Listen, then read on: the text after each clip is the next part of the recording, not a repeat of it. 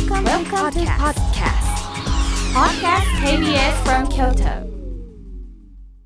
隅田隆平のはまぐり顧問の編、令和5年1月18日放送分のポッドキャストとラジオクラウドです。隅田隆平のはまぐり顧問の編、はまぐりスナーの皆さんお元気ですか？私が弁護士で俳優で文豪の隅田隆平です。今夜はですね、この後最新桜ニュースをお聞きいただいて、そのまた後ですね、横山裕二監督愚か者のブルースという映画が現在京都の南会館、そして大阪十三の第7芸術劇場で公開中なんですけれども、こちら愚か者のブルースの監督、そしてアナウンサーであります横山裕二さんをお招きしてたっぷり、お話を伺っているんですけれども、というわけで、今回のオープニングはちょっとショートバージョンでお送りしようかなということなんで、もうね1月も半ばになりまして、なんか取ってつけたような話ですけれども、やっぱりね、新年、私のような自堕落な人間でも今年2023年はこういうことを始めようみたいなこともね思ったりしてたんですよ。ご存知ですかね、新潮社かな、出てるマイブックっていう真っ白の本あるでしょ、日記つけるマイブック。あれね、十何年前に買った時は真っ白なまま1年が終わったんですよ。あれ何年やったかな、2008年9年ぐらいやったかな、真っ白で終わったことあったんですけど、2023年、ちょっと日記をつけようかなと思いまして、というのもノートってあるじゃないですか、ノート、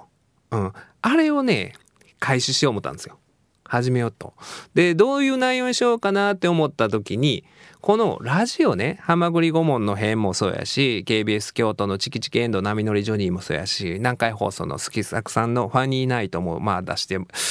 らってて、で、CBC 名古屋の誠さんのズバリサタデーか出てますんで、あとね、Spotify で今メモリーガルというのも始めたんで、そういうラジオのこぼれ話というか、ラジオの放送後期というか、そういうのをちゃんと書いとかんとあかんなというのも、昨年、このはまぐり顧問アワード昨年末ねやった時に、その1年の間喋ったことっていうのが、その前の年なのか、また前の年なのか、全然自分の中で記憶が混同してて、ちゃんと残しとかなあかんなっていう思いとともに、あとやっぱりラジオで喋れへんこととかも、喋ろうと思ったけど喋れへんこととかあるじゃないですか。一つ言うと、例えば年末ですよ、クリスマスの後に、年内最後のそのはまぐり顧問アワードとか収録したんですけれども、その時に打ち合わせね、放送の前にこの番組も進行表は真っ白ですけれども、軽く打ち合わせする時にクリスマスのね話を、だから27日に収録したのかな、12月の。で、25日にクリスマスにこんなことあってなみたいな話をしてて、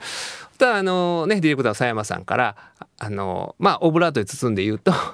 クリスマスに大人一般に課せられている守秘義務、この言い方だったら大丈夫やな。クリスマスに大人一般に課せられている守秘義務に抵触する話はやめてくださいね、苦情が来ますから。そうかそうかって。で、その打ち合わせの時、娘とのクリスマスに関する定食はしないんだけれども、ちょっと定食しかねない話をちょっとしてたから、佐山さんがそう注意をいただいて、そうやな、車乗っててドライブしてて親子でね、そういうことを聞いちゃう、偶然たまさか聞いちゃうお子さんもいらっしゃる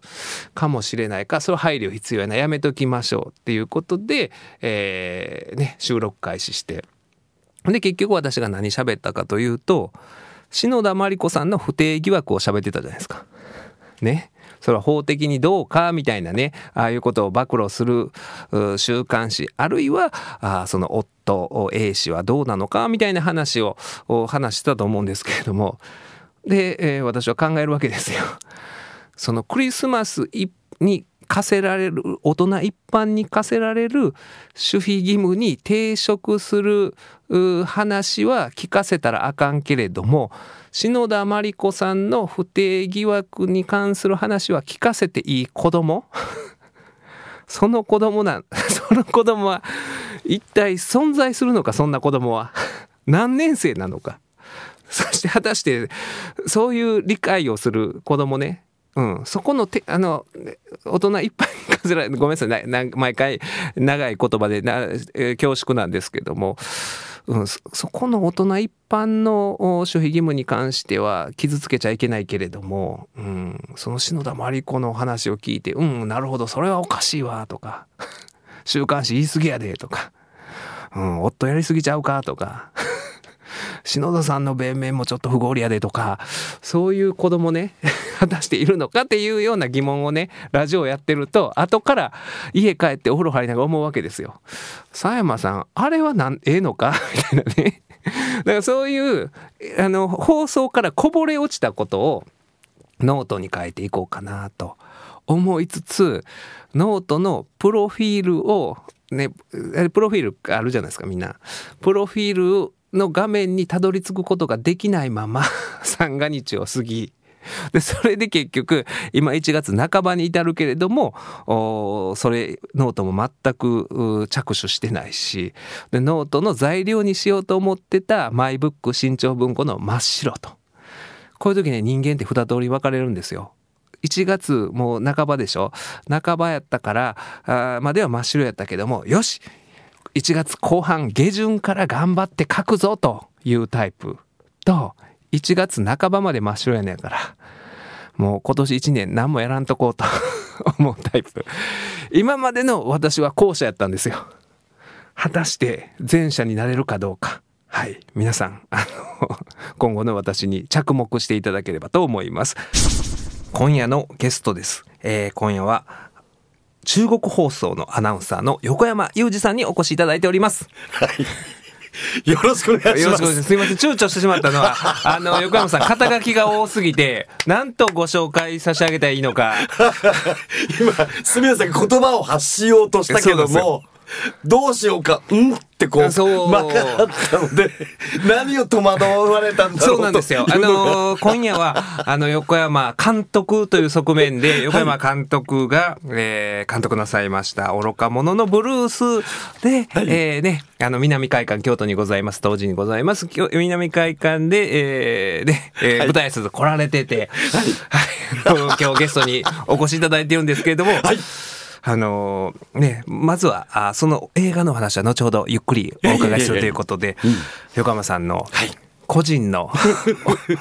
お話をお聞きしたいんですけれども、まあ、すみらさんは、はい、俺オールナイトニッポンとか聞いてたので。本当ですか？そうですよ。もう十何年前ですよ、うん、でまあほらこの業界で住田さんまあまあ名が通ってるから、はい、あ住田さんの番組だと思ってたら、なんで今日こんなにカチンコチンって、はい、いやいやいや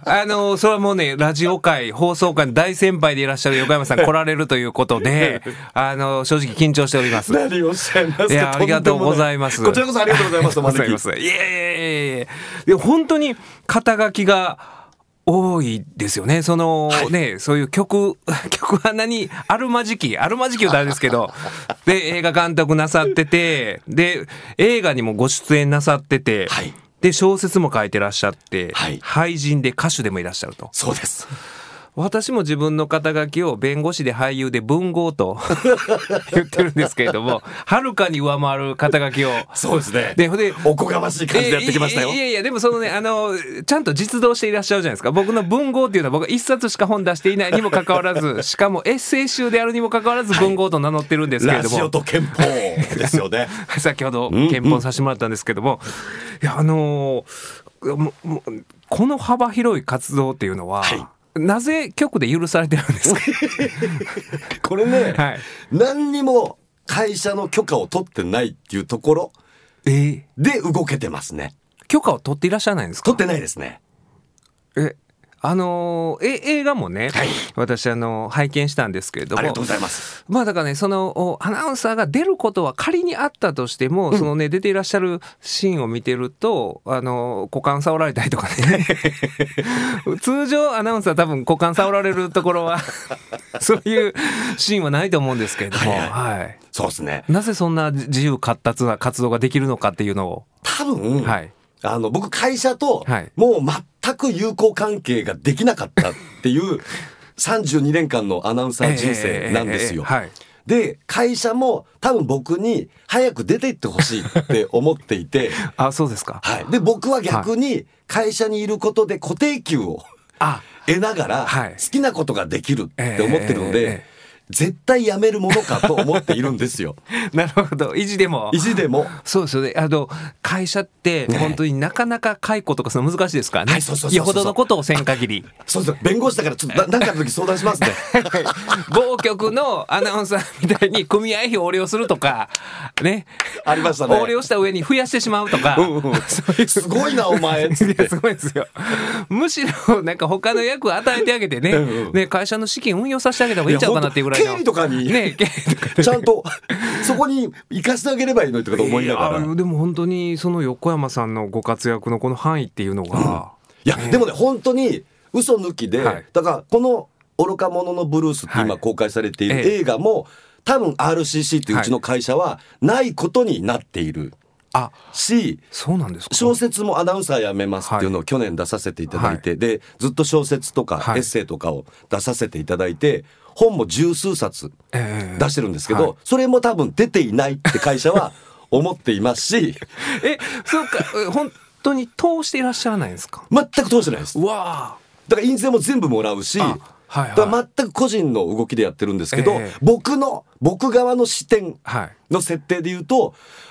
家でコツコツと脚本を好きで書いていたら、たまたまいろんな方々があ、面白いからそれ映画にすればいいじゃないって言って出してあげるよって言ってくださった方がいて、でたまたま知り合いの俳優さんとかにお声掛けしたら、いやこれ脚本面白いから出ようかって言って、なんか作ったら、なんか劇場がいや面白いからかけた方がいいですよって言って、いや気がついたらそんなことになっちゃってっ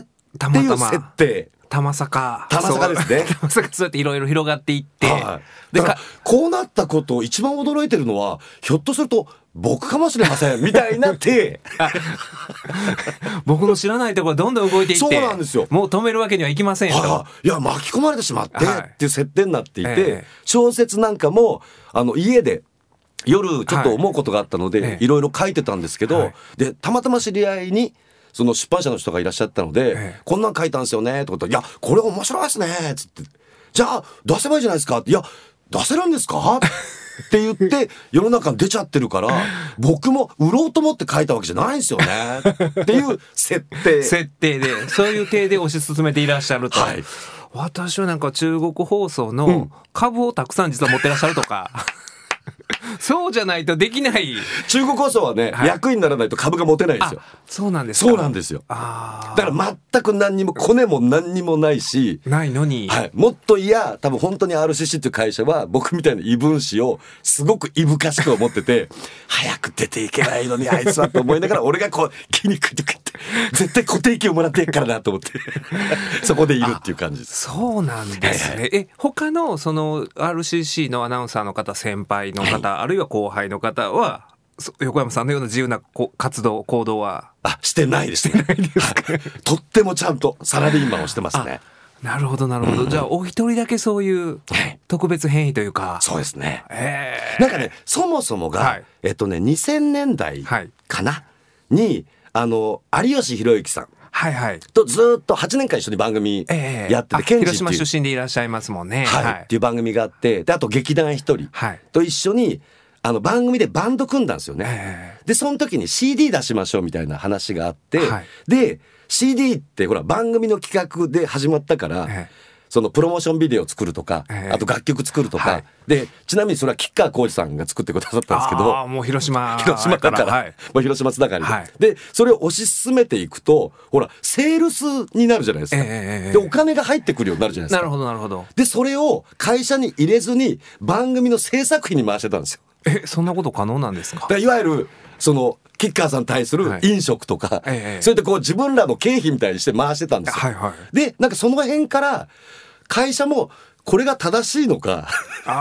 前例がないからよく分からなくて、そうなんですよ。で僕らもこれでいいのかどうか分かんないけど、そういったことやってるうちに、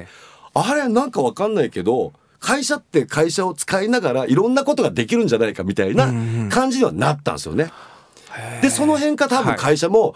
横山の動きをどうしていいか分かんないって多分思ったまま、はい、ただ僕にばっかりついてるわけでもういかないじゃないですか。まあそうですよね。もうだったら会社に損失があったりとかしない間はもうほっとこうかみたいな雰囲気になったムードを僕も掴んだんですよね。でそっからどんどんできることを広げていって、はいはい、で様子を見て、はい、大丈夫やぞ大丈夫やぞまだいけるまだいけるってここまで行っても怪我しないここまで行っても怪我しないみたいなのが今映画ですね。あで映画も本当にたくさん撮ってらっしゃいますもんね。そうですね。だから監督もさせていただいてるけど、はい、今もプロデュースもやらせていただいたりとかしてるので、だからもうまさにアナウンサーと、はい、あとはまあ映画作る人としてのこう二足のわらじみたいな感じにはなりつつありますけど、でも映画で儲かんない、本当儲かんないですね、はい、難しい。やっぱり大手でドーンつって「すずめの戸締まり」みたいな感じに、とか「ワンピース」とか「スラムダンク」みたいな感じじゃないと、なかなか造幣局みたいにならないですねならない。そんな金のなる気にはなかなかですね。いやでもそういうね、アナウンサーなさってて、火曜日から金曜日番組をなさってて、 そうですね、はい、それで他のことをする時間よくありますね。あでもね、その脚本書くとか小説書くとかっていう、はい、その地道な作業みたいなのは、はい、ベーシックには本当に寝ないっていう、だから寝る時間を削っていくって作ってるものではありますね。あでもほら住田さんとかは、はい、その弁護士試験をずーっと受けられたでしょ。ずーっと受けてました。他の弁護士なんかにもずーっとやってたでしょ僕長くやってました。もう20代丸々その時間についてみんなが弁護したいっていうぐらいのそうですよ。もう棒に振りましたからもうね、多分そこまではないと思うけど、はい、多分それに近い感じだとは思います。だから帰ったら、はい、僕意外とこういうキャラクターなので、家帰って酒でも飲んで、酔っ払って寝てんだろうみたいな感じがあるけど、受験生みたいです。あでも本当に僕はラジオとかお聞きしてた時のイメージと、はい、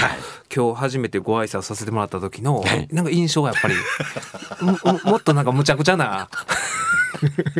そうスタッフの方がむちゃくちゃな雰囲気があるんですよね。なんか破天荒な感じの方かなと思ったら、もう丁重にご挨拶いただいてそんな、ね、失礼ですけど、なんかそういう印象がありましたね、はい、意外と会うと腰が低いっていう先ほどね有吉さんのお名前も出ましたけど、横山さんといえばそのね爆笑問題の太田さんがよくラジオでお話なさってて、はい、横山とかよくね、おっしゃってて、はい、太田さんとの関係性っていうのは、これちょっと自慢気味に話していいですか。あもうぜひおっしゃってください。その僕がやっている、はい、広島のまあ、RCC っていうところなんですけど、はい、そこの朝9時から11時40分までの帯ラジオ番組、平成ラジオバラエティ午前様様っていうんですけど、はい、この番組の太田さんがファン、太田さんがリスナーでヘビリス、なのである日突然その TBS ラジオの爆笑問題カーボーイで、はい、太田さんが20分ぐらいかな、ずっと僕のことを喋るっていう本当ある日突然なんですか。突然なんか、じゃあ広島のさ番組聞いてたらさって、なんか天才横山ってやつがいてさつって、でなんかずーっとこういった感じでずーっと喋りだして、で1年ぐらい遡ったいろんな話を詳細にされて、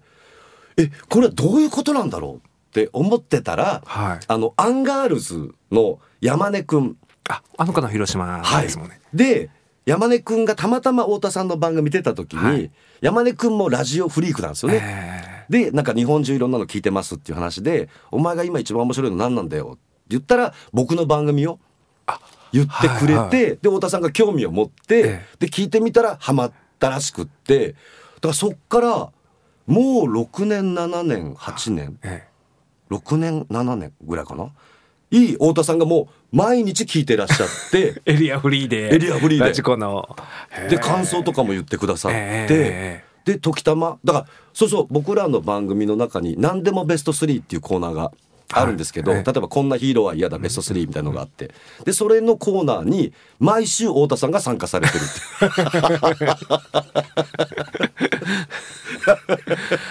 はい、だから太田さんはある意味他のリスナーさんと同じチャレンジしてこられる、一リスナーとしてっていう、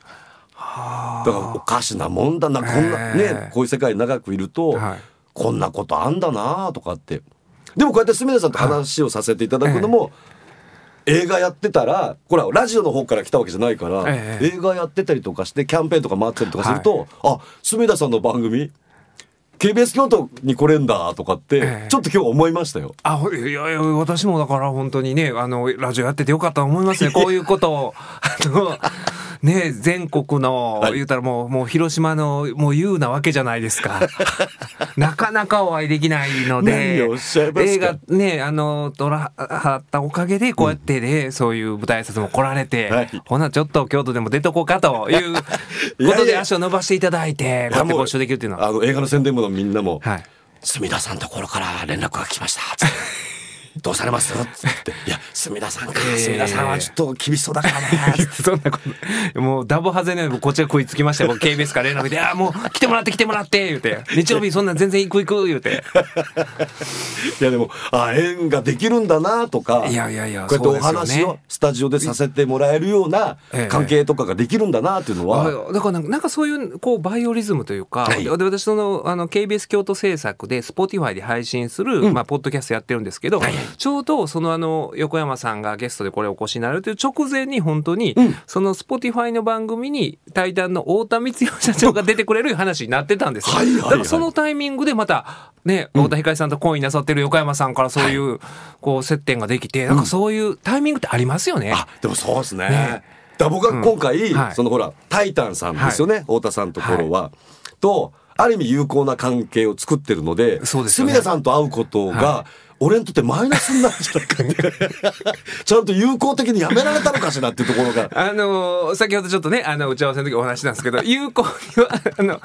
はタイタンとは友好にやめたみたいなタイタンの一部の方とはあまり友好じゃなくっ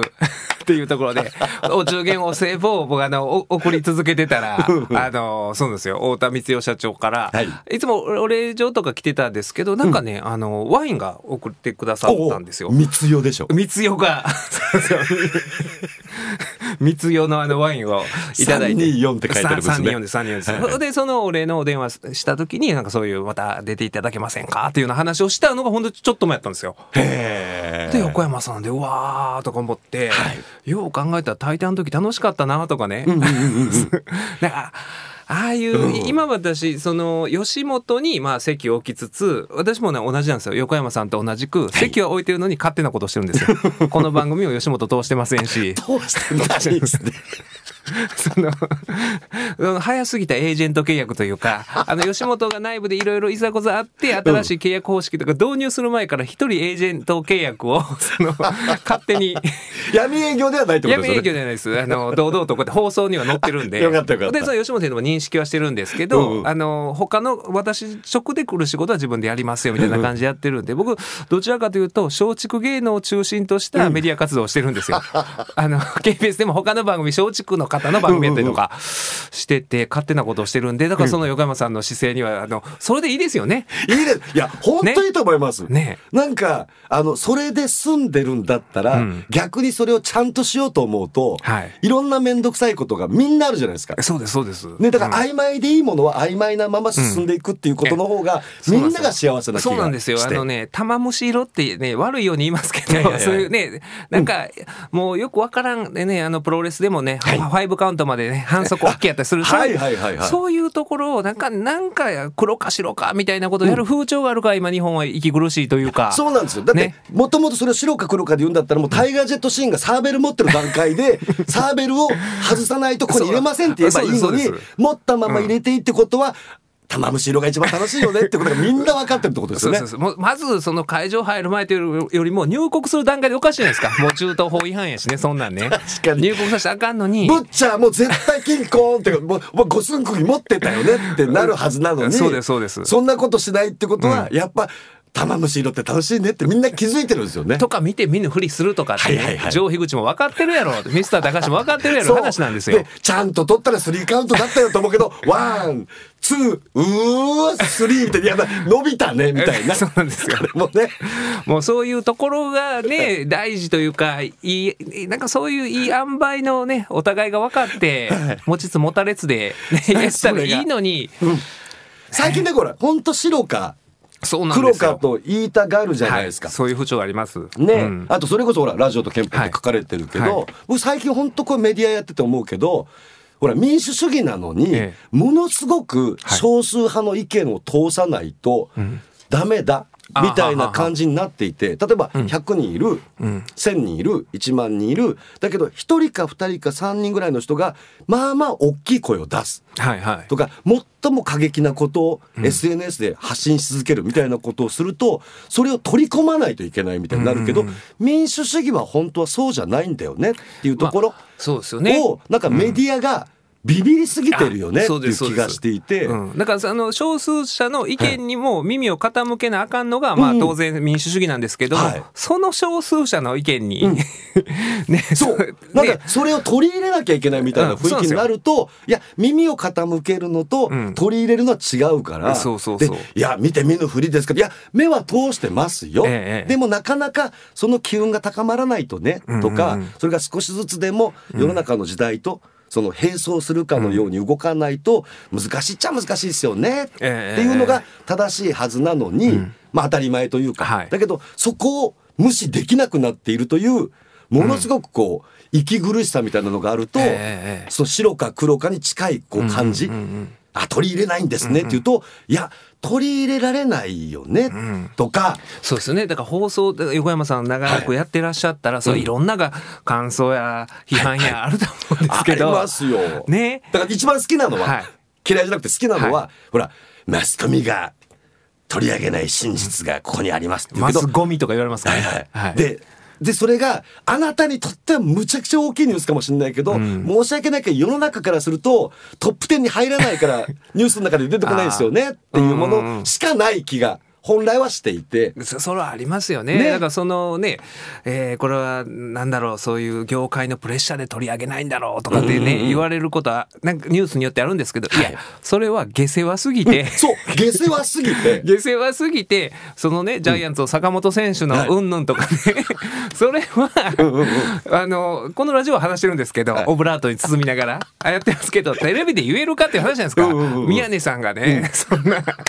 丸々確定とかってフリップ剥がしてねやれるかっちゅう話でそういうのあるんですよ。そうそう、だから昔桂小枝さんっていうあの方が、まあ、プリンフリンっていうのがございまして、うん、ありましたね、ありましたね、その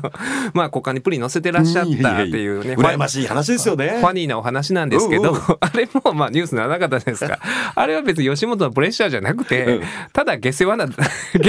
ぎるっていうだけでね、人の性癖を全国ネットに言うべきものなのかとかねそうなんですよ、だからお前のも言うぞみたいな話じゃないですか、ね、そういう話に過ぎないので、はい、うんうん、そうなんですよね。でもその辺確かにそうですよね、難しいですよね、はい、難しくなった、うん、だからなんかこうすごくデリケートであるっていうか、はいはい、その皆さんに寄り添うみたいなことの寄り添い方が、やっぱここ数年とかでだいぶ流れが変わってきたよねとかって思うので、やっぱそのメディアでバカをやるっていうこととか、みんなと戯れるみたいなで戯れてたりとかすると、今度はほらウクライナでこんな状況なのに笑ってていいんですかっていう、うん、確かにそうだけど、うん、24時間ウクライナのこと考えられないしとか、それはそうですよね。でそれをポンって言われると、うん、それ正しい意見だから、うん、あ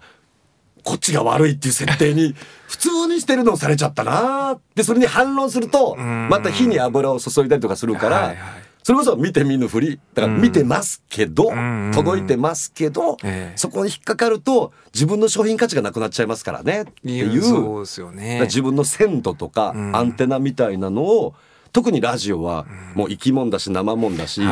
から大事にしないと、うんうん、なんかこう収録みたいな感じの、そうすると例えばこう新しいことが起こると、これあの日に言ってるから修正しなきゃいけないんじゃないとかみたいなことになっちゃうけども、生放送でダーッと逃げちゃうみたいな、あんな感じがなんかギリギリまだラジオにあるから、そのラジオっていうメディアからなかなかこう自分もその足を洗えないとか、ここにはずっといたいなみたいな感じはある楽しさがあって、今日だから住田さんですよね、あ住田さんとこうやって喋れんのかと思ったりすると、そこ私もテンション上がりますよ。いやほんまにね、そのだからラジオ30もう2年3年2年32年ですね、はい、もう生き字引き、あでもラジオの世界で言うと浜村淳さんみたいな方もね、そういらっしゃるから、はい、だから老人会とか入ったおじさんみたいな、60になって定年して、で近所の集会所とか行ったらお若造来たって言われてそこ行くと若造になっちゃうんだみたいな世界がラジオですよね。いやそうですよね、でもだからほんまに定年もないしラジオの世界は、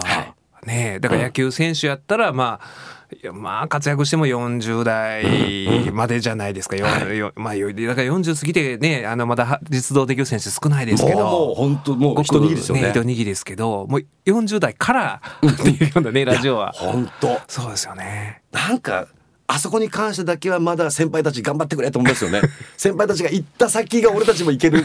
その尺に立ってる人じゃないですか。まあそうですよね。だからこうなったらあかんとも思いつつもそうだからお願い浜村城さん知らないでとかもう本当もう草場の陰からいやシンデレラだとかって思いながら応援しますとかって思っちゃうのは浜村淳さん今年も年賀状をいただいたんですけど、今年もラジオ頑張りますと書いてらっしゃったんで、もう80代、後半もう90前でいらっしゃるんですけど、だってうちの母親と同じぐらいなんですよ。そうですよね、まあ、そこにちょっとね舌下事件みたいなのもございましたけれども、いやだから本当にでもラジオは楽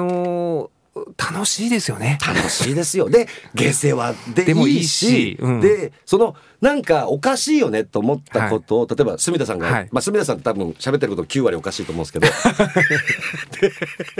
でそれを、隅田はダメだよねっていうことをみんなで話すってことが正しいじゃないですか。正しいか、まあ楽しい、けど今あいつこんなこと言ったよってこうほったらかしにするじゃないですか、だから言ったもん負けみたいになるけど、いやそれちょっと僕は変だと思いますよってこう議論したりとか意見交わしたりとか、それで笑いに変えたりとかいうのがまだラジオはギリギリできるから、だからここはちょっとこの受け皿としてちゃんとこのままいてくれたらいいなと思って、もうテレビは言っちゃったら議論もできなくなっちゃってるから、だから議論ができないというか、まあ本当みんなで語り合うことで、特にこの3年間はほらコロナで人と話せなかったし、ね、その密になっちゃいけないって言われてたけどラジオには密がなかったし、ソーシャルディスタンスもなかったから、でよく考えたら、そのコロナ前と後で同じですもんね。ラジオは喋ってて、何にも変わんないですよ。変わんないですもんね。変わんないで、聞いてる人も、まあ、音を聞いてるだけで、だからテレビで見たらもう視覚的に、こういうねアクリル板があったりとか、ね、以前と明らかに変わってるじゃないですか、距離もね取ってるし、っていう違いもそのラジオはないですもんね。だってテレビ見ててマスクした人がご飯食べて、でマスクまた戻して美味しいですって言うけどいや美味しくなさそうだよって思うしそこまでして紹介する料理って何があるってですよね、本当思うから、でそれ考えるとラジオは健全だったなって思うんですよね、だからコロナの影響を受けてない媒体、ではありますよね。そうですね。でほんまになんか正直に話せるというか、テレビ出ることもたまにあるんですけど、そこで例えば法律的見解問われた時に、いやそんなん知らんわっていうのがあるんですよ俺そんなんやってへんしな、そんな事件やったことないしわからんわとかっていうのを言えないじゃないですかその心の声をね。住田さんって、そもそも、例えばこういろんなジャンルがある中で、得意分野って何ですか？弁護士として得意分野は、ないです15年やってて自信持ってないって言えるようになりました。よくやってるのは離婚事件やったりとか相続の案件とかが多いですか。あと最近不動産のも多いんですけど、まあだからそれを得意というかというと、それはもっと研鑽を積まなあかんなと思ってるし、だからで何か一つのことを特化して勉強したっていうこと僕が正直できてないんですよ。で、まあ、日々の業務に追われて、その目の前の案件を処理するのでいっぱいで、だから体系だった勉強とかしようと思ってできんまま15年過ぎてきたというのがあるんで、もう正直に言うようにしてるんですよ。でも言えるようになったんがね、今までは必死でなんかねでっち上げてたというかでっち上げてたんですけどでもそれを自信持って言えるようになりました。いや得意なのはないです。でも来た案件を一生懸命やってますっていうような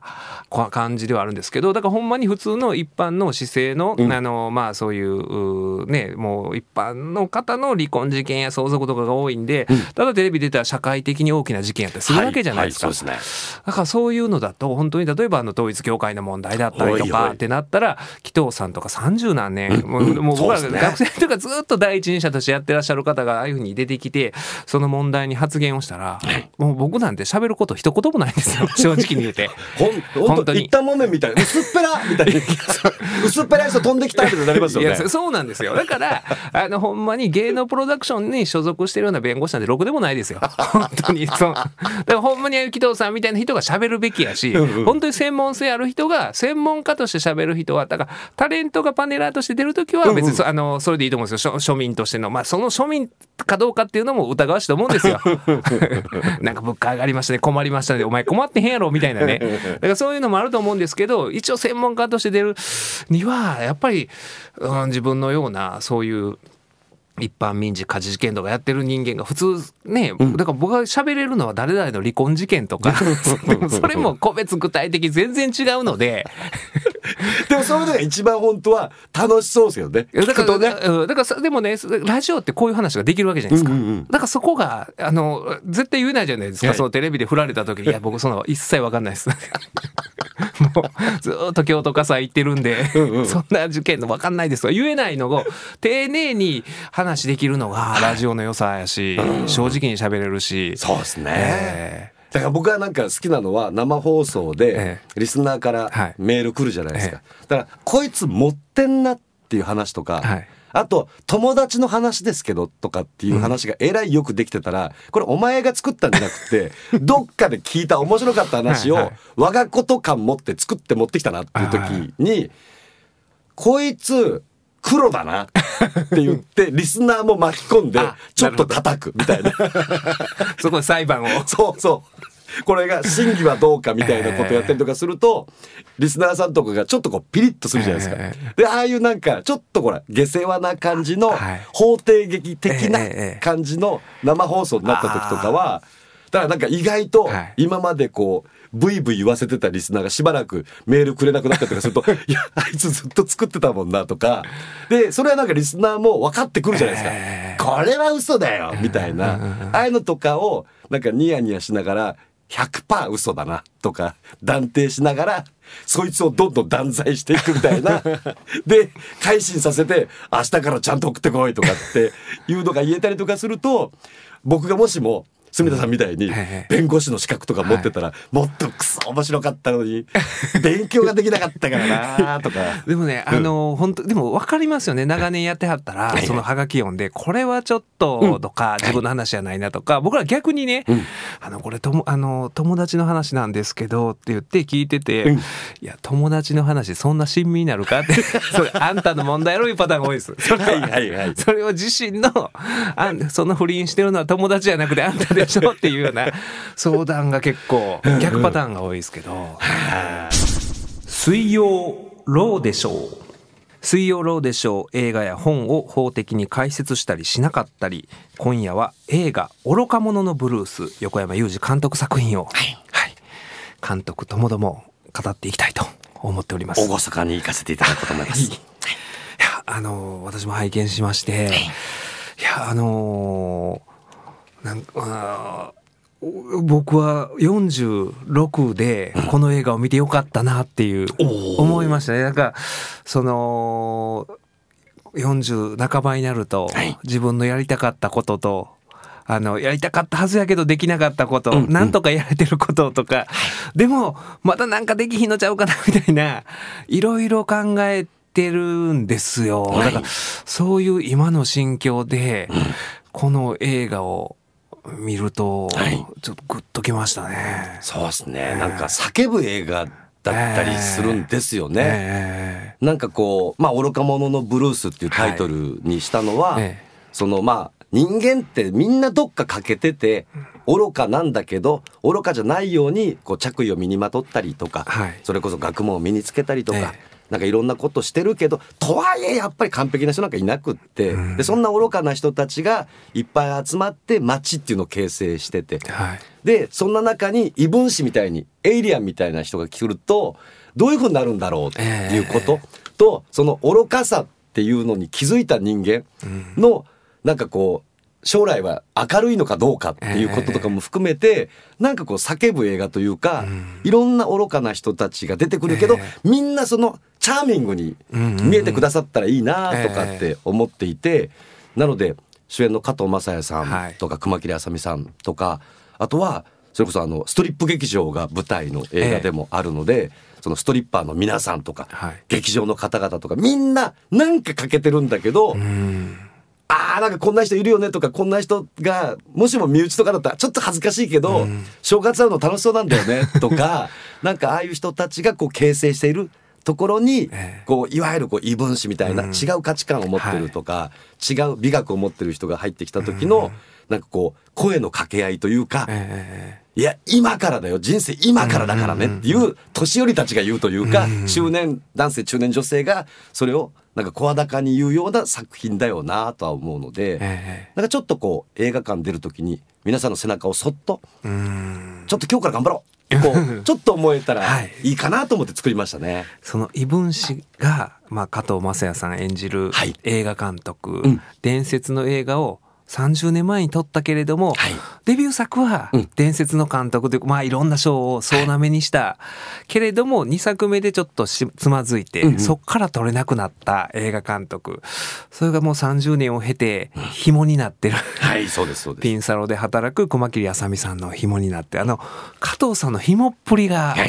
いいですよね。いいですね。もう加藤さんはね、今回、企画プロデュースとして裏方でも入っていただいていて、そのストーリー、原案作っていくところから脚本までいろんなところにそのアイディアとか出してくださったけど、もう加藤さんが自分で今回俺紐がやりたいって紐ですって言って手を挙げられたので、存分に紐を楽しんでくださいっていう感じで演出はさせていただいたので紐を楽しんでらっしゃいましたよね、その加藤さん、僕らは、若い頃見てた加藤さんで本当にかっこいい方やったんですけど、ああいう枯れた紐の演技の、この絶妙さが、でまたね熊切さんのこのピンサロ嬢っていうのが、僕は本当に何か仕事に行き詰まったら熊切さんのインスタを見る生活をしてるんで相当病んでますね熊切さんがジムでね、このキックボクシングね、ってこう一生懸命体鍛えてる熊切さんの動画が、ボール乗ったりとかね、そうアンパンマンを足で当たらないようにいよいいよいってこうやるような動画が上がってますよね。週刊大衆の表紙になりましたとか、ああいうのをいつも見てるんで僕何の知識もなしにまず見てみようと思って、熊切さんが出てきた瞬間、おーってなりました、でその加藤さんとの本当にね、加藤さんはだから熊切さんに働かせて、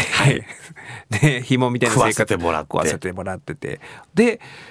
熊切さんの前の男が西名隆さん、川谷拓三さんの息子さんで、西田さんもちょうど去年の今頃、アシアの給食のっていう映画のプロモーションでこの番組出られて、でうちの義理の父と川谷拓三さんとのご縁で盛り上がったんですよ、で西田さんも出てんねや思って、ほんで西田さんも LINE したんですよ、今日横山監督来られるんですよ、素晴らしいですねって返事いただいててだってあれでしょ、ラジオと憲法、そのちょっとそうです西田さんのこと書かれたりとか、するでしょ。そうなんですよ。いや僕それよりも、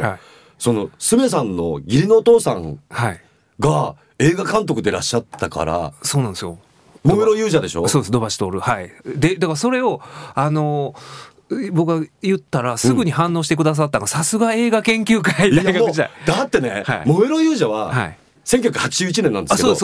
の夏なんですよ。で、セーラー服と機関銃、薬師丸ひろ子さんのと2本立てが燃えろ勇者だった真田広之らしいですね。だからもう多分日本中でこんな見られてる映画はないっていうぐらい見られてる映画ですよ。なんかね、よく父もそれを言ってるんですよ。でその後極妻のパート2とかもやられてるでしょ。であれですもんね、深作欣二さん、深作組で、ずっ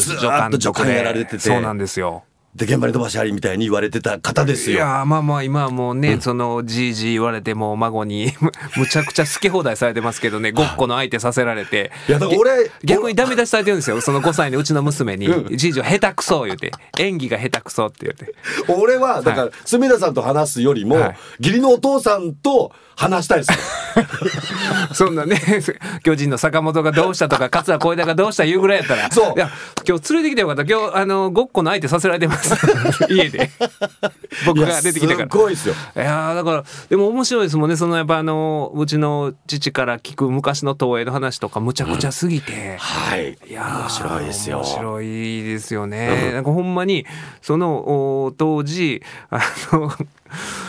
まあまあこの番組で言ってたからええか、うん、そのほんまに東映の京都撮影所内で、はいまあ、ある役者とある役者がまあ喧嘩になって、うん、でどう解決するかという時にお互いが懇意にしてる親分に連絡して、うんはいはいはい、でまあ撮影所内でほんまに抗争が勃発寸前になったみたいなことが、ね、本当の時期だけ戦いみたいな本当にその映画の撮影中にその中でほんまにそれが行われそうになったみたいな話を聞くんですよね、はい、いやそれこそ僕らもその映画の撮影現場、はい、僕もまあ監督を今回愚か者のブルースやらせていただいているので、はい、いろんなことがあるんですけど、例えば、はい、その主役級の俳優さんがいらっしゃるじゃないですか、でそれに相対する敵対するような役の方だけど、はい、主役ではない、はいはい、でも多分後にこの方も乗してこられるだろう、うん、みたいな俳優さん同士がその同じシーンで出るじゃないですか、ただこの俳優さんのトップの主役の方がいい演技したらこの助演の人がわざと噛むらしいんですよ。で使えなくするらしいんですよ、で向こうがちょっとよれたなっていうか、はい、その主演の方があんまりいい演技してないなっていう時に自分がトンっていい演技してOK ってなってで出来上がった時あいつはいいねっていうようなことをやり合ってた時代があるとかの聞くと、あ確かにそうかと、だからよく演技派と言われたりとかあの人の存在感が半端なかったとかって言って、はい、あの演技が光るとか言われてるけどあいつのせいで現場がどんだけテイクいくつもやったと思ってんだよってで他の俳優さんが疲れ切ってる時に、はい、そいつだけトンってうまくいって、それが OK カットで使われててあん時のあの演技いいねって言うけどいやあいつのせいで現場はみたいなシーンが世の中に出ているから実は全然僕らが思ってることと現場は違ったんだよっていう話とかをその大御所の監督さんとか俳優さんとかからいろんな方からも伺ったので、ただ自分の現場もやっぱあこのシーンがいい感じいってるいい感じいってるいい感じいってる最後におーいみたいなことがあってそっからもう一番最初超えられないとかみたいなことの連続ではやっぱ現場ってあるなっていうのは監督するとよくテイクワンが一番いいとかって言うけど、あ本当にテイクワンが一番いいな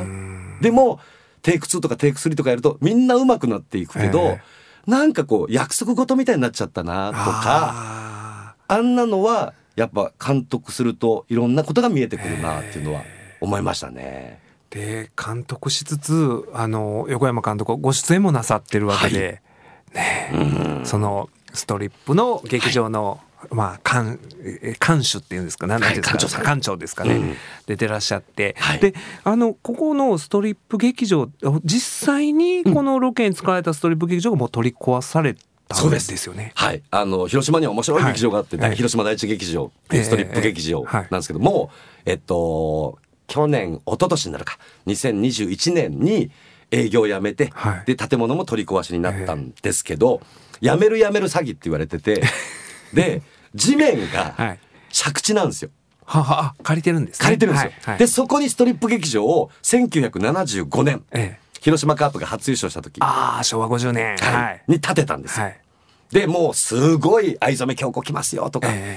とか桜木瑠行きますよとかで、もうすごい大盛況で1日500万ぐらい売り上げがわー1日でですか、はいでもうお金入りきらないからレジに段ボールの中お金入れて足で踏んでたっていう時代があって、で僕らもそういう時お客さんで行ってたりとかしたわけですよ。でそこがやっぱ時代の流れとともにどんどんこうお客さんが少なくなってきて、で踊り子さんの質も落ちていったりとかしてて、で全国にストリップ劇場って一時期300館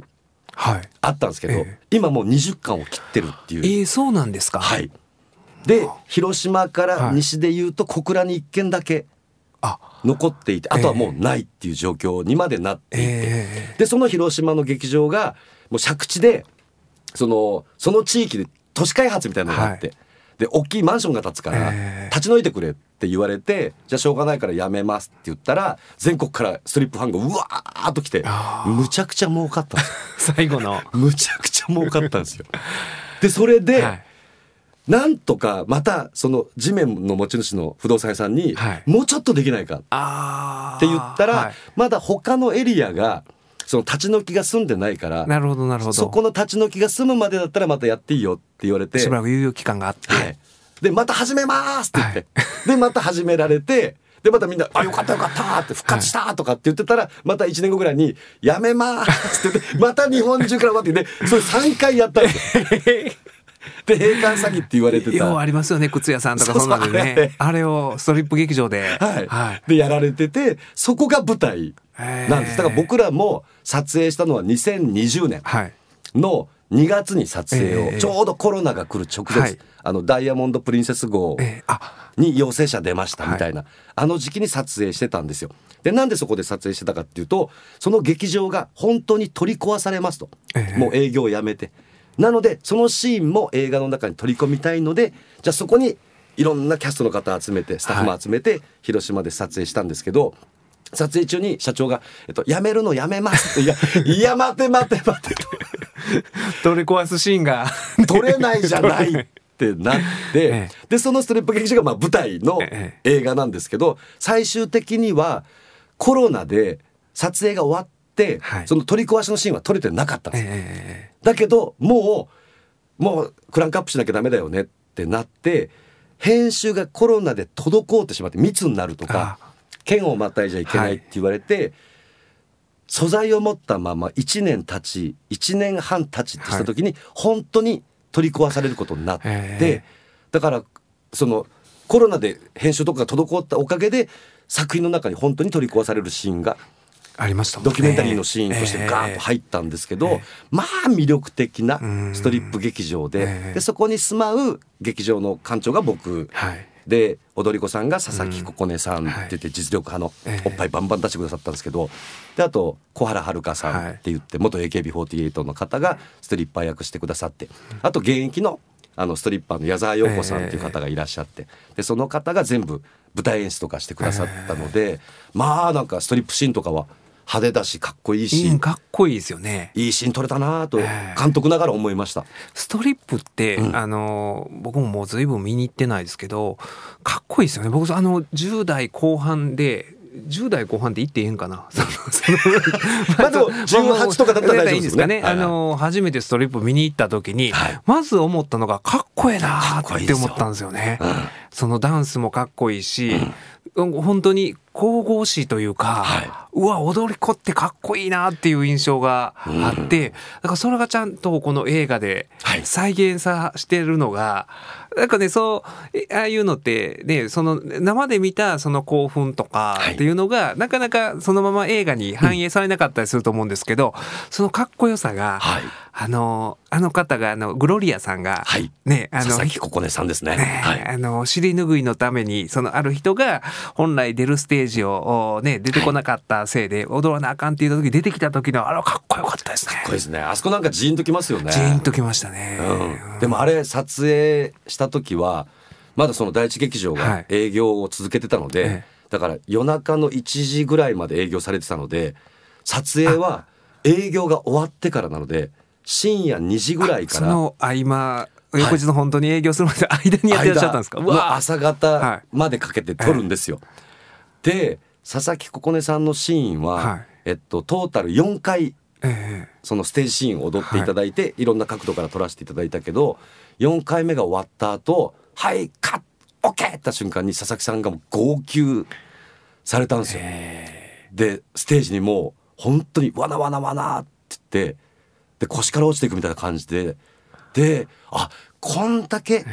そのステージに一人で裸で立ってるってことは心細くって、自分のなんかこう心を凛とさせとかないと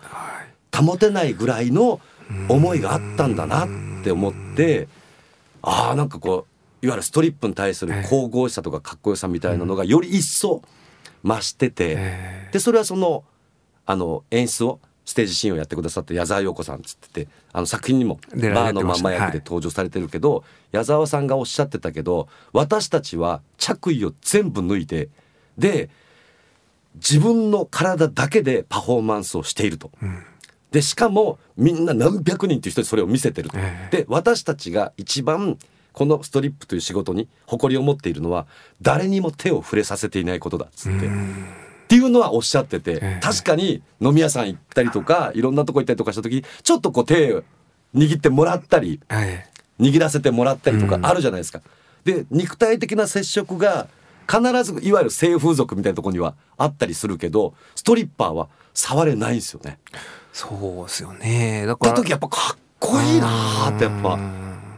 改めて思いましたね。その横山監督がストリップを舞台にした、3部作になってるんですか。そうです。僕ストリップの映画だけもう3本作ってるんです。もともとやっぱりそういうストリップというものに対する思い入れっていうのはあったお持ちだったんですか。あったです。だから小学校中学校ぐらいの時に、僕本当映画好きだったので、将来の夢は映画監督だとずっと思ってて、で角川映画ばっか見てて、で東映、で松竹とか東宝とかの、僕ふるさとは九州宮崎なんですけど、宮崎の映画館行く途中にストリップの中央小劇っていう宮崎の劇場があったんですよ、でそこにおっぱいが出てる看板とか、なんかわかんない赤なのか朱色なのかよくわかんない派手なケバケバの看板とかが、ミスなんとか城来たるとか本番白黒賞とかなんかいろんなこと書かれてて、で何やってんだろうとかって思ってて、映画館行く途中で必ずそこの前を通って行ってたんですけど、ある日、中央小劇ってこう2階に階段登っていくんですけど、その階段から踊り子さんが降りてこられたんですよ。多分休憩中です、むちゃくちゃ綺麗だったんですよ。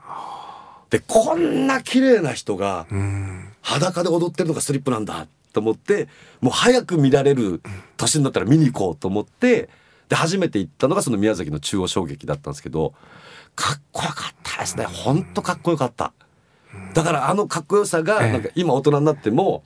ずっと残ってて、でしかもその僕がかっこいいと思ってる文化のストリップが今世の中からなくなりつつあるっていうので、なんとかちゃんと映画の中に残しておきたいなと思って、そのストリップ3部作っていうのを作りましたね。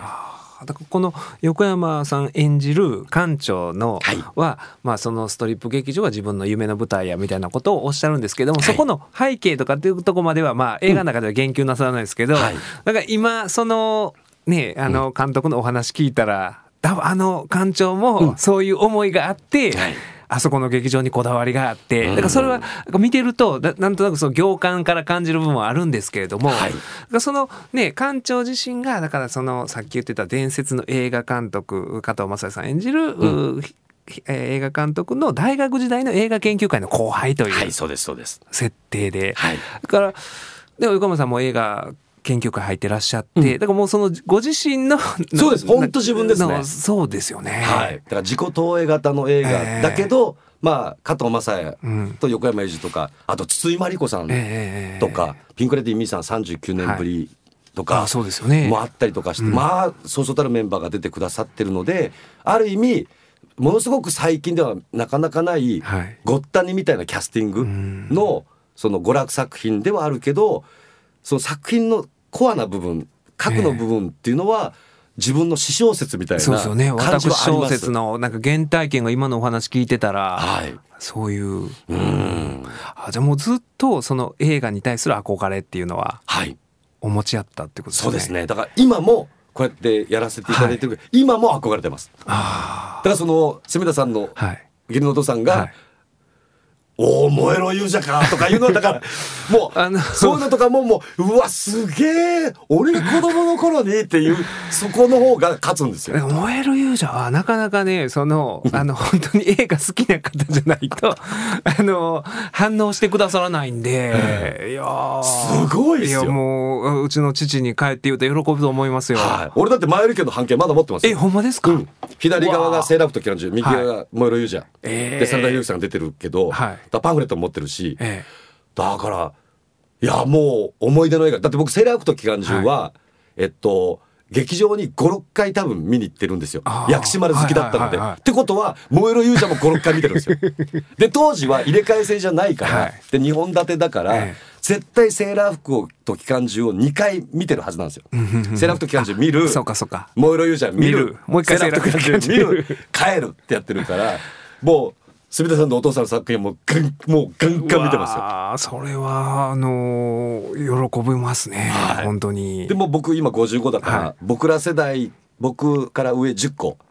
下10個とかの人たちはみんな一緒だと思いますよ、はい、燃えろ勇者のことを意識してないけど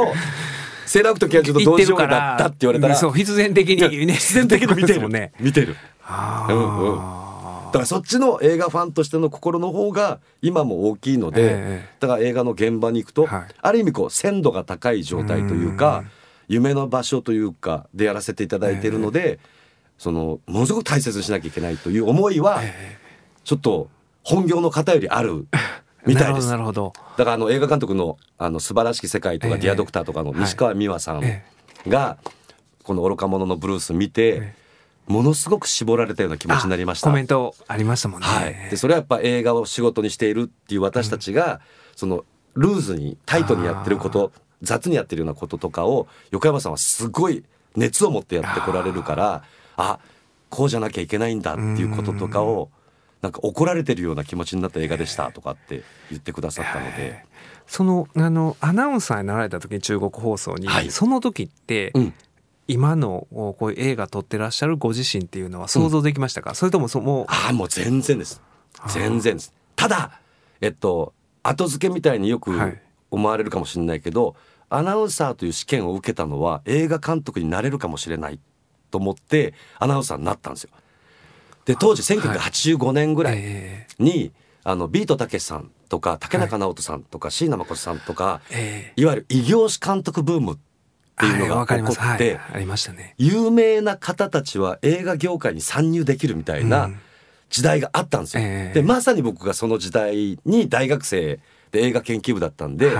映画監督になりたい、でも映画会社への就職はない、ただ有名になって映画を撮れる立場になるっていう場所がどこだろうと思った時に、今の僕になれるのはアナウンサーかと思ったのは確かなんですよ。なのでアナウンサーという職業を選んだ志望動機に、有名になれる職業だから、でその何のために有名になりたいかっていうと、映画を撮りたいからっていうのはあったのは間違いないですね。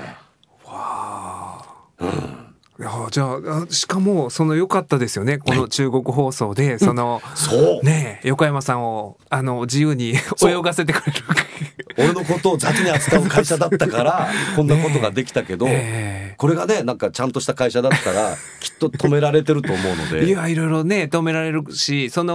ップって本当に、今監督がおっしゃったような神々しかったりとか、ほんまに僕も原体験として なんてこんなかっこいい世界があるんやとか思って、さっきね18以上みたいな話しましたけど、本当はもっと若かったんですよ僕。それでね、わかりますわかります。今もう別にね、もうだいぶ前の話とか言っていいと思うんやけど、僕は本当に高校の時それを見てショックを受けて、高2の時にね文化祭で自分が女装して踊ったんですよ。そのぐらいもう影響かっこよかったんですよ僕。それ浅草で見たんですけど、いやってことはロック座ですよきっとね。ロック座やったんでしょうね。浅草ロック座は多分京都の方でご覧になってない方がいらっしゃったら一回見た方がいいですよ。もう変な映画とか見るより断然うわーと思いますよ。多分想像しているストリップと違いますよ本当にね僕はショックを受けて、だからそもそも浅草に行ったのはたけしさんの、本を読んで、それでその時は僕お笑い憧れてたんで、で浅草行こうとか思って行ったけれども、フランスはもうなかったんですよ。ないですね。でたのがロック座やったのかな、でそこでそういうに感銘を受けて、でそこで踊り子が流してた曲をそのまま流して、僕何ヶ月後かに文化祭で踊ってたんでだからよっぽどねでもそれもそういう本当にね、そういう男子高校生がそんだけショックを受けるような舞台やのに、例えばストリップっていうだけで、放送局によってはストリップの映画作るんですけれども、それは映画作るのはいいけどストリップのはみたいなこと言われると思うんですよね、そうですねきっと。でしかも僕俳優としても出てたりしてで股間も握られたりとか、ね、股間握られたりとかキスシーンあったりとかしてたりするので、まあ、普通ねそのいわゆる局でアナウンサーしてる人間のキスシーンとか見ることないじゃないですか、そうですよね、だから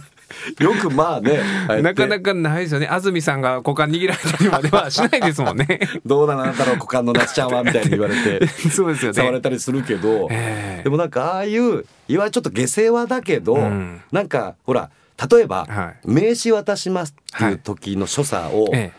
会社員だったら習ったりとか、エレベーターにはこう乗った方がいいですよとか、あるじゃないですか、あれ全部嘘っぱちじゃないですか。あんなことしてたら血なんか通わないじゃないですか、だけどきっと例えば本当にいい営業マンって、名刺とかわーって渡してすいません本当っつってお尻トントンって叩いたりとかして本当すいませんよろしくお願いしますまたお願いしますとかっていうのがいい人のはずなんだけど、どうもよろしくお願いしますとかっていうのって多分違う気がしていて、なんかそういった世界観がこっちの方が楽しそうだよね、なんかその神々しくかっこいいとは言わないけど、愚かだけど、ちょっと下げすんじゃったりするようなとこもあるけど、こっちの人間たちの方が楽しそうだな生き生きしてんなみたいな、ああいうこうしゃっちゃかばった世界じゃなくって本来こっちの方が豊かだよねみたいな世界観ができたら嬉しいなと思って作りましたね。でそのね加藤正幸さん演じる加藤さんが分かるんですよ、そのね、衝撃的なデビュー飾ったにもかかわらず取れないっていう心境も分かるし、でも夢は語って酒場では夢を語りながら、でもおじけづいてるっていうのも、きっとこういう人いるんだろうなっていうのも、でも多分あんな人ばっかりですよね、そのまあその伝説の作品を撮った、だけど多分それが自分の実力以上のものだったって多分ご本人が一番気づいていて、で2作目も自分の実力が多分そっち側だったよって分かってて、で3本目撮る勇気がなくて30年経ってて、カッコばっかりつけてる、でじゃあなんで撮れねえんだった時やっぱ怖いじゃないですか、人の評価、人の目が、バカにされるのが。でも多分世の中にいる人たちはみんなそうでしょっつって、カッコつけてっけど本当のあなたはどうですかって言われたら、かっこ悪いしみったれた男だったり、げっすい女だったりみんなするわけじゃないですか、本当は、だけどそれをそのいわゆる世の中世間体みたいなものに尺度を合わせていってっけど、でも一回それを1枚か2枚か脱いで勝負する時期がどっかあったら、ドンっていってみないっていう感じの映画なので、加藤さんが演じる大根という、誇り高きプライド高き、でも夢しか語れない男っていうのは、まあなんか得意なこうキャラクターみたいに見えるけど、世の中に5万という皆さんも多分そうですよねっていう感じですね。いやそうですよね。だからその、映画監督ではないけれども、みんな自分はできるんやけれどもそう条件が合わへんから受けへんとか、なんかねそういう僕自身も自分に照らし合わせてみてもなんかそういうこと言ってる部分あるなとかって思うし、だからそれは本当の本心のように思い込んでる部分もあるし、そこをね、でまあそれを収めないと社会生活が成り行かないからっていうところも 100% あるから、それを否定するつもりはないけど、そうですよね。で、まあ、ある後輩からは企画をね、唯一企画を持ち込んでくるその映画関係の後輩いるんやけども、いやそのね、漫画の原作は受けないとか、原作も受けないよみたいなことを言って、自分の中でバランスを保って、オファーはあるけど断っているという体を維持することによって、自分のプライドを維持してるとか、なんかそれはね映画監督じゃなくても、多くの人が一般的にあることですよね。だから加藤正也さんが撮影中に僕に、監督これって本当にかかってきてるって聞いたんですよ、その加藤さんの携帯電話に、その昔の映画研究部時代の後輩が映画会社にいて、未だにその、監督しないんですかって、2作撮って3本目撮ってないじゃないですかつって、撮らねえよとかって、どうせ漫画原作だろとかつって切るぞって切るんですけど、それを撮った後にこれ本当にかかってきてるかなって聞かれて、これこいつが嘘ついてその俺まだ来てんだぜっていうこと、その熊切あさみさんに対するアピールで、って言われた時に、あ、加藤さんはそこまで深く思うんだと思って、僕は実際かかってきてると思って脚本も書いたし演出もしたけど、そうか撮りようによってはそれもあるかって思ったりとかしたから、そっからまたその大根という加藤さん演じるキャラクターがより一層こう愛おしかったりとか、もっとダメなんだって加藤さんもっとダメだと思って演じてるんですよねなるほど。だからその解釈の仕方で全然その、撮影中のその役者さんの解釈の仕方でまた話も変わってくるのもあるんですよね。でそれこそ加藤さんが、その僕がストリップ劇場の館長をやってて、で加藤さんが30年撮ってない映画監督で、で僕が大学の後輩だから僕のストリップ劇場に加藤さんが来る、でどうせ楽屋が空いてるから、タダで泊めてもらえると思って来たっていう設定だけど、実は加藤雅也演じる大根が30年前に伝説と言われた作品を助監督してたのは那須だから、その僕が演じた那須だから、あれは多分本当は那須なんだよっつって、那須の才能で大根は1本目撮ってんだよっつってで2本目はプロとして撮ってるから、あーなるほどなるほど、那須がいないんだよっつって、だからそれを那須は分かってて、大根も分かってる、だけど絶対2人ともそれを言わない。なるほど。僕はそこまで考えが及ばなかった。いや僕も思ってないんですよ、実は脚本書いた僕も思ってないんですよ、加藤さんはだと思う、この2人はだからあの距離感があるんだと思うって言って。なるほど。俳優ってすげえと思いました。僕はちょっと あれって思ったのが、最初その横山さん演じる館長が、ストリップのこの劇場の中で、その従業員から、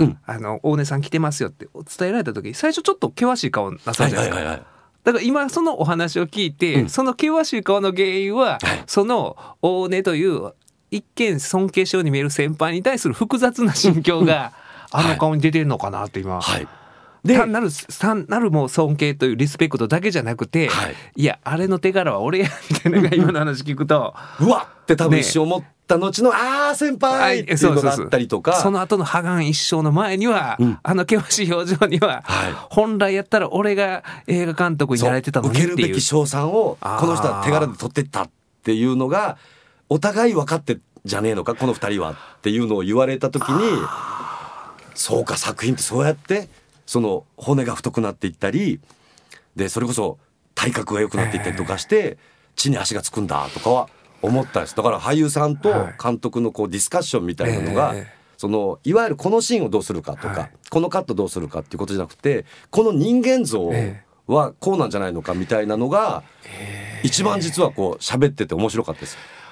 それ聞くと、その横山監督が、映画はなかなか儲からへんけどっておっしゃってましたけど、やめれないの分かりますね。やめれないです、本当やめれないです、あとそれこそね、僕その今55歳でしょ、で小学校の時にピンクレディを UFO ってやってたわけですよ。そっかそっか。そのピンクレディのミサによーいはいとかって言って演技させるんですよ。完全に回収してますよね人生をね。本当だから、そんなことが自分の世の中ね、人生の中であるなんて思いもしないから、でどんどんそれがこう作っていくうちに、スタッフも本格的になり、いろんな、ね、キャストも豪華になっていきってなると、さあ次どこ行くみたいな